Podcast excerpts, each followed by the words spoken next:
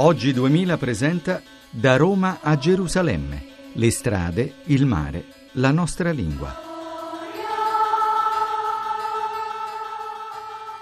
Un saluto da Sergio Valsania e da Loredana Cornero. Finalmente da Gerusalemme, dove siamo arrivati nella notte, quindi la, la città ci si è presentata al mattino quando ci siamo svegliati, perché prima l'abbiamo vista solo al buio, quindi non l'abbiamo vista, abbiamo visto solo delle autostrade, dei grovigli, delle luci nel buio. Invece questa mattina l'abbiamo vista prima da lontano, un po' intravista dalle finestre dell'albergo, e poi ci siamo incamminati e l'abbiamo voluta raggiungere a piedi senza prendere tassi, autobus, altri mezzi come ci consigliava qualcuno, e, e ci siamo conquistati Gerusalemme ed è stato veramente bellissimo. Sì, va detto che il viaggio è stato abbastanza tranquillo, non troppo faticoso. Abbiamo avuto anche il nostro momento di suspense quando io non trovavo più il passaporto e il biglietto che avevo dimenticato al controllo. Sì, ma è siamo... stata un'ottima idea per ravvivare, per ravvivare un po' l'attesa del viaggio, però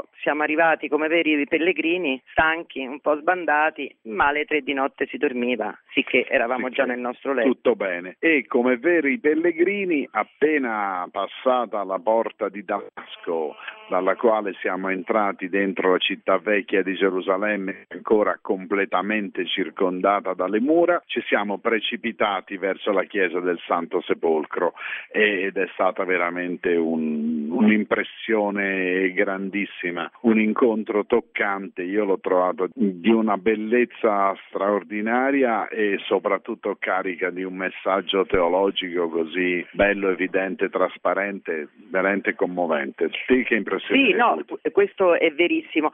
Oltre questo, però, direi anche che senti che sei in un posto dove è passata la storia, quindi senti che comunque stai partecipando di un tutto che è iniziato tanti, tanti, tanti anni fa, perché qui le tracce si perdono nella storia dei tempi, e senti che veramente stai toccando mura, stai guardando cose che hanno già visto milioni di persone eh, mille, duemila anni fa. Questa cosa è veramente forte, e è ovvio che spiritualmente e religiosamente è un impatto violento, ma anche questa partecipazione comune, corale, con gente di tutte le nazionalità, proveniente da tutto il mondo, e tutte partecipi di un unico forte afflato. Questa è una cosa che mi ha veramente impressionato, ovviamente oltre la maestosità enorme del luogo. Sì, io ho trovato eh, bellissimo il fatto che non ci sono regole, cioè è un luogo nel quale, per così dire, Dio si presenta nella sua assoluta complessità. Non c'è uno stile dominante,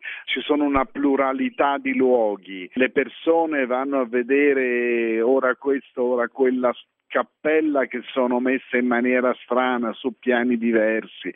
Uno eh, è sempre tentato a fare la propria rappresentazione di Dio, a crearsi un'immagine di Dio, e come a volersene impadronire, a volerlo chiudere nell'immagine che si è fatto. Invece quello è un luogo che di per sé non sopporta chiusure, non sopporta nemmeno descrizioni. Non si può descrivere un luogo che cambia eh, girando per un corridoio, scendendo scendendo una scala, salendone un'altra.